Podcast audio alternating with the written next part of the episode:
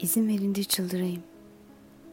Sizin dünyanız aklı başında insanların dünyası ise bırakın ben çıldırayım. Biraz da dağ başlarında çıldırayım. Çünkü burada bu koşullarda ancak çıldırarak sürdürülebilir yaşam. Kendinden kaçma. Güzel bacakların arası kaşınan sevgilim. Kendimden kaçarsam ilk sığınacağım liman bil ki orası. Ama ne yazık ki kaçamıyorum kendimden. Tam tersine kendi kendimin izi peşindeyim. Nicedir burada kendimi arıyorum. Kapının önünde kapısını açıp evine girmek için karanlıkta yitirdiği anahtarını arayıp bulamayan, çıldıran, kapısını kıramayan, bir çaresiz, bir garip kişi gibi burada, garip, tanımadığım insanların arasında. Öleyim. Kendimi ararken onları, başkalarını, başka insanları buluyorum. Ve onları bulurken yavaş yavaş kendimi bulur gibiyim. Kurallar içinde bulamaz insan kendini. Bunu çoktan anladım. Aklın kurallar içinde bulamaz. Bunu burada anladım. Belki aşkın kurallar içinde bulabilir. Ama aşkın kuralı var mı? Belki bir yarısını bulur ya öbür yarısını. Dağda mı, taşta mı, yollarda mı, denizde mi? Ne bileyim ben. Belki her yerde. Belki hiçbir yerde. Belki bir başka insanda, başka insanlarda. Başka bir yer. Orası neresi? Başka bir insan.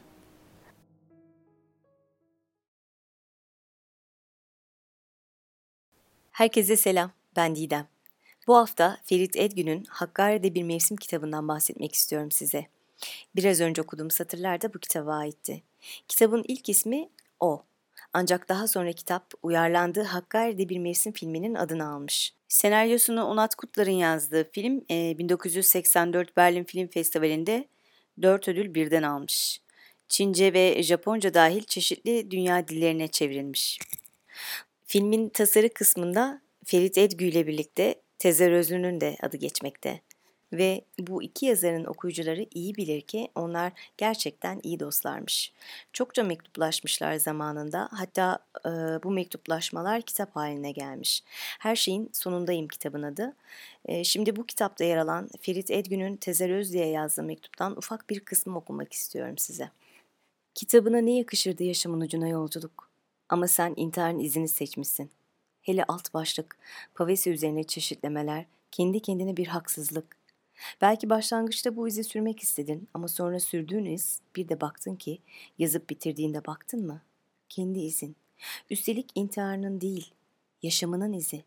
İnsanlarla dolu yalnızlığının izi. Bu insanlarla dolu yalnızlık Kafka'nın bir sözü mü yoksa benim mi çıkaramıyorum. Belliyim ölü. Birçok noktada yaşamın birçok kesitinde gerçekten Beckett'ımsı bir ölülükte. Aralarındaki dostluk öyle özelmiş ki Ferit Edgü Tezer Özü'nün bir e, kitabının isim babası olmuş. Aslında bu mektuptan bahsetmeyi istememin sebeplerinden biri de Ferit Edgün'ün bu satırlarda kendi belleğinden bahsetmiş olması. Hakkari'de bir mevsim kitabında da çünkü bu bellek unsuru çok öne çıkıyor. Daha doğrusu yitirilen bir hafıza. Mecazen yitirilen bir hafıza. Ki e, temelde Ferit Edgün'ün anlatmak istediği ya da daha doğrusu bu kitabı okurken benim öyle anladığım insan kendini bulmak için öncelikle kendini unutmalı fikri. Yine bana göre gerçeği. E, bu kitabın temelinde bu var. Zaten e, Ferit Edgün'ün benim okuduğum e, eserlerindeki maalesef henüz hepsini okuyamadım ama okuyacağım. Benim okuduklarımda e, Kaçkınlar, Hakkari'de bir mevsim ve Bir Gemide kitaplarında yani. İnsan hafızası e, belleğin yanıltmaları, gerçek mi, hayal mi, o belleğin içinde yaşanan gelgitler, daha doğrusu okucuya yaşattığı gelgitler, sanki kurgulanan bir dünyadan gerçeğe ulaşma, insanın kendi gerçeğine ulaşma macerası mevcut. Belki bunun nedeni Ferit Edgün'ün kendi için söylediği şu özelliğinde saklıdır bir röportajında. Aidiyet duygusunun olmadığını söyler. Belki bu hisle e, ne zaman ne mekan önemlidir onun eserlerinde. O mekanın ve o içinde yer alınan zamanın insan hayatına, insanın kişiliğine etkileri daha mühimdir. Aslında e, böyle yaparak bu ikisinin hayatın içindeki önemini çiziyor bence Ferit Etgü. Yani zamanın ve mekanın e, varoluş gerçeğindeki önemini vurguluyor. E, varoluş amacınızı, belki yüklendiğiniz varoluş nedeninize, e, hayallerinizi, ideallerinizi ya da bunların olup olmamasını, hayatı nasıl geçireceğinizi belirleyen e, nerede olduğunuz ve orada ne zaman olduğunuzla çok alakalıdır aslında. Hadi şimdi Hakkari'de bir mevsim kitabının konusuna kısacık bir bakalım. Nereden, nasıl geldiğini bilmeyen bir öğretmen Hakkari'de bulur kendini. Başlarda bu şehirden kurtulmak için kişiliğini bulmak zorunda olduğunu düşünür. Yaşamak ve şehirden kurtulmak ilk çabasıdır. Kişinin kendi gerçekliğine yolculuğunun bir gereği olarak sanırım, öğretmen geçmişindeki herkesi unutmuştur. Onlardan gelen mektupları anlamakta zorluk çeker. Aile, dost ve sevgili yabancı olmuştur artık. Geldi bu memleketteki insanlar da yabancıdır. Kendi bile yabancıdır kendine. Yüzünü hatırlamaz. Aynada kendini görebilmek için berbere gitmesi gerekmektedir. Şöyle yazar o sözünde, sen benden, ben senden olduğum halde, garip, yüzyıllar boyu hiç öğrenememişiz birbirimizin dilini. İşte ön sözünde yazdığı gibi bu kara masal memleketinde yaşayanların dilini bilmez. Onlara dilini öğretir, onların dilini öğrenir. Öğretmen zamanla kendini bulmaya başlar hak şehrinde. Belki de sadece hayatta kalma mücadelesi ona iyi gelmiştir. Çünkü bu küçük yer karlar altındadır, çok soğuktur ve çok fakirdir. Çünkü burada kişiyi kendinden uzaklaştıran uğraşılar, varoluş gerçeğinde hiçbir lüzumu olmayan, hayatın manasından uzak koşturmacalar yoktur. Öğretmen, insanın kendi nefesiyle ısınabildiğini fark eder. Soğuk gecelerde kabuslarla terlenebildiğini, kar üstünde çıplak ayakla gezen çocukların hayatta kalabildiğini ve salgın hastalıkların dağlarda bir çaresi olmadığını fark eder. Bebekler sıra sıra ölmektedir. Hatta birinin alnına götürmüştür elini. Uyuduğunu sandığı çocuğun yitirmekte olduğu sıcaklığı avucundan yüreğine doğru yayılmıştır. Valilik, bakanlık, devlet hiçbir şey yapmaz. Yapabilmesi için karların erimesi gerekmektedir. Hakkari ne zamana aittir ne de ülkesine. Ne zamanı vardır bu memleketin ne uygarlığı. Sadece kendine ait bir şehirdir ve şimdiye kadar bu topraklarda yaşayanlardan geriye hiçbir iz kalmamıştır. Çünkü burada zaman yoktur. Her şey dündedir. Aynı zamanda her şey şimdidedir ve her şey yarın da olacaktır. Çünkü aynıdır. Her şey hep aynıdır. Öğretmen ıssızlıkta, çaresizlikte bulur kendini. Bu zamana değin beyninde yer işgal eden sıkıntılar, onu üzen ya da mutlu eden meselelerin bu kara masal memleketinde bir anlamı kalmamıştır. Süryani kitapçının verdiği kitaplar bir harita ve bir tılsım mührüyle masalın da gerçeğin içinde var olabildiğini hissettirmek ister belki. Ferit Edgü ikinci doğumum der Hakkari'de yaşadığı o e, kısa yaşantısı için. E, bir röportajında da insanın hayatında birkaç kez yeniden doğduğuna inandığını söyler. Kastettiği insanın bildiğinin dışında e, bir dünya, bir hayat görüp e, keşfedip yani daha önce yaşamadığı ve onu onun hayata bakış açısını başlı başına değiştirecek tecrübeler yaşadıktan sonra e, hayata gözlerini yeniden açma hissidir. Hayatın ve muhtemelen e, kendinin de yeni yönlerini, e, yüzlerini yaşaması E, ve bunun bir e, sonucudur aslında yeniden doğum. Sonun getirdiği bir başlangıçtır. Kitaptaki karakter e, öğretmen. Hak kenti dediği bu yere nasıl geldiğini hatırlamaz, tahminler yürütür. Sıklıkla deniz kazası der, kendine kazazede der. Aslında kitabı bitirdikten sonra hissettiğim şuydu, e, Hakkari'deki yaşantı dağ başındaki yaşantıdır. Geldiği yerdeki yaşantısını ise denizin ortasında bir yaşantı olarak tanımlamaktadır aslında. Dağın zıttı deniz gibi ama ikisinin de tehlikeleri var, ikisinin de zorlukları var. E, dağ başındaki yaşantı daha zordur ona göre kitabın başlarında. Hakkari'ye gidene kadar e, kaptandır öğretmen. Bir geminin kaptanıdır. E, ve aslında bu gemi kendi hayatıdır. Kendi hayatının dümenini e, tutmaktadır diyebiliriz. Ancak Hakkari'ye hayat onu savurur. Tıpkı gemisi batan e, bir kaptanı dalgaların alıp kıyıya savurması gibi. E, orada kontrol tamamen hayatın kendisindedir. Kader denir buna belki bilemiyorum. Çünkü insanın yaşamak için yapması gereken çok az şey vardır orada. Kendi için isteyebileceği çok az şey.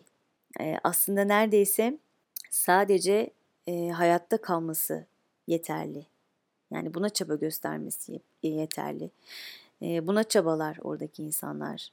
İşte ısınmaya çabalar, tabağını doldurmaya, iyileşmeye, e, salgın hastalığa yakalanmamaya çabalar. E, budur bütün uğraşısı. Hayattan anladığı budur hatta.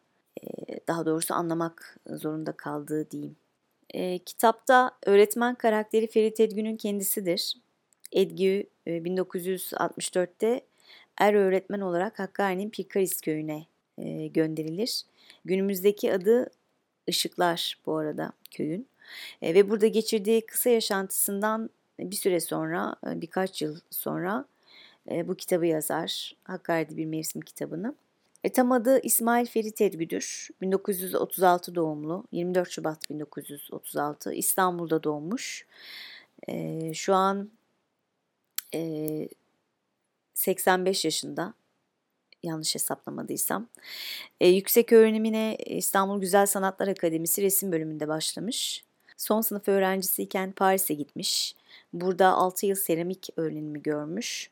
E, Paris'te resim çalışmalarının yanında e, felsefe, sanat tarihi, seramik kurslarına katılmış. E, mesela Sorbonne'da felsefe kursu almış. E, sanatla iç içe bir yazar yani. Aynı zamanda felsefe ile de zaten bunu yazdıklarında görebiliyorsunuz. E, yurt dışından Türkiye'ye dönünce önce metin yazarlığı yapmış. Daha sonra reklamcılık ve e, yayıncılık macerasına başlamış. İlk hikayesi e, Yeni Ufuklar dergisinde çıkmış Ocak 1954'te. E, Birçok dergide yer almış eserleri. E, Mavi dergisinde yazmış mesela. E, ve 1977'den sonra Ada yayınlarını kurmuş. E, ve e, işte 90'a kadar pek çok yerli ve yabancı yazarın, şairin e, yapıtını yayımlamış. İlk romanı Kimse 1976'da yayımlanmış. Aslında Pirkaris'in Pirkaris köyünde yaşadıkları ilk bu kitapta yer almakta. Ardından 1977'de de o yani Hakkari'de bir mevsim kitabını çıkarmış. Ferit Edgü bu kitapta aslında çok gerçek olan bir hikayeyi masalsı anlatıyor. Süryani kitapçı, onun verdiği kitaplar, harita, işte tılsım mührü bunlar insana o masalsı tadı yaşatan e, merak unsurları aynı zamanda. Süryani kitapçının verdiği kitapları okumaya başladığı bölümler e, ve orada yazanlar çok etkileyici. Tılsım mührüyle ilgili olan e, bölümün bir kısmını ise şimdi okumak istiyorum. Konuşma bitti, kalktım. Portakal sandığının içine koyduğum kitaplara gittim. Onların arasında duran Süryani'nin verdiği tılsım mührünü aldım. Okulun mührü için kullandığım ıstampayı aradım. Buldum. Elimdeki mühre mürekkebi yedirdim. Ak bir kağıt aldım elime. Kağıdın tam ortasına bastım mührü. Biraz silik çıktı. İkincisi daha iyiydi. Üçüncüsünde mührün üstündeki tüm biçimler, tüm harfler, tüm sözcükler yani tüm tılsımlar açık seçik çıktı. Balıklar, akrepler, sayılar ve Tanrı'nın sıfatları. Kafi, her şeye yeten. Afi, bağışlayan. Şafi, sağlık veren. Sağlık ver Tanrım. Bağışla Tanrım.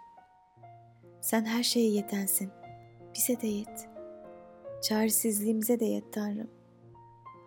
Bir orta çağ dervişi gibi dağ başındaki köye sürülmüş biri olarak değil, teknesi batmış kazazede bir gemici olarak değil, kendini kurtarmak için burayı, bu yörenin en yüksek köyünü seçmiş, çilesini burada çekecek bir derviş gibiydim o gece.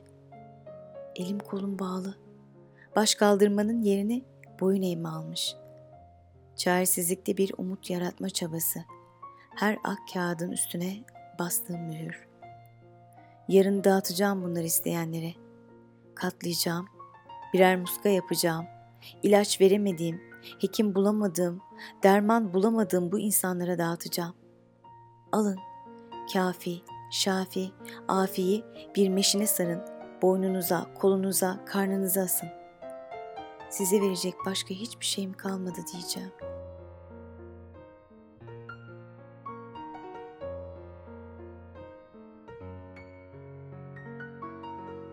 E, bu masalsı anlatımı e, buna gerçeküstü de diyebiliriz. Bana göre Ferit Edgün'ün e, mutsuz çocukluğundan bir hatıra. E, hatta kırık, kırgın çocukluğundan bir hatıra. Çünkü içinde karamsarlık barındırmakta bir yandan yazdıkları ve e, bir çocuk herhangi bir şeyi düz haliyle anlatamaz. Hatta bir çocuğun anlattığı bir öyküyü e, ya da işte bir olayı anlamakta zorluk çekebilirsiniz. Çünkü onun hayal dünyasına yetişmekte zorlanırsınız, takip edemezsiniz. Ferit Edgün'ün yazımı da biraz öyle. Kliş olacak ama e, o içindeki çocuğu yaşatmaya devam etmiş. Ama bunu yapması ondaki karamsarlığın sebebi aynı zamanda. Ve zaten kendisi de söylüyor bu karamsar hallerinin e, çocukluğundan geldiğini, e, çocukluğunun mutsuz geçtiğini. Aile ilişkileri büyük sebep anladığım kadarıyla.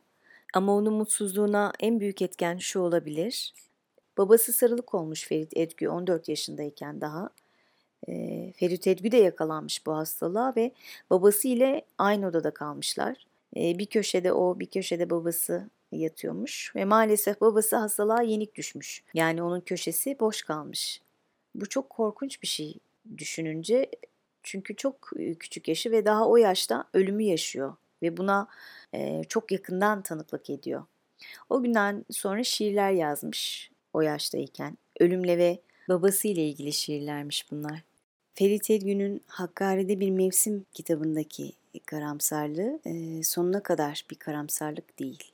Zaten yeniden doğumumu yaşadım dediği bu yerde öyle bir karamsarlık içinde olamaz.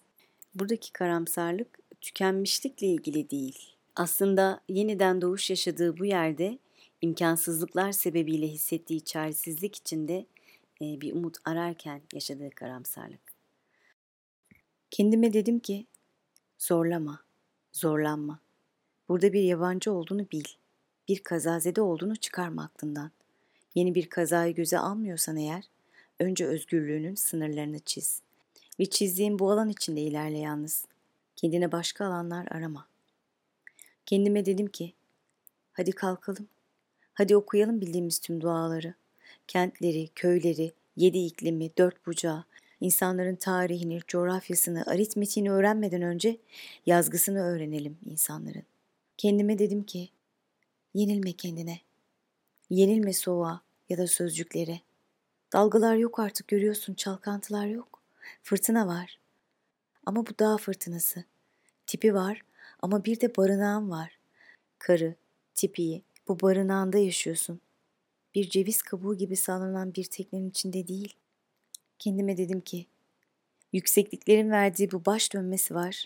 Evet kabul. Ama o da geçer elbet.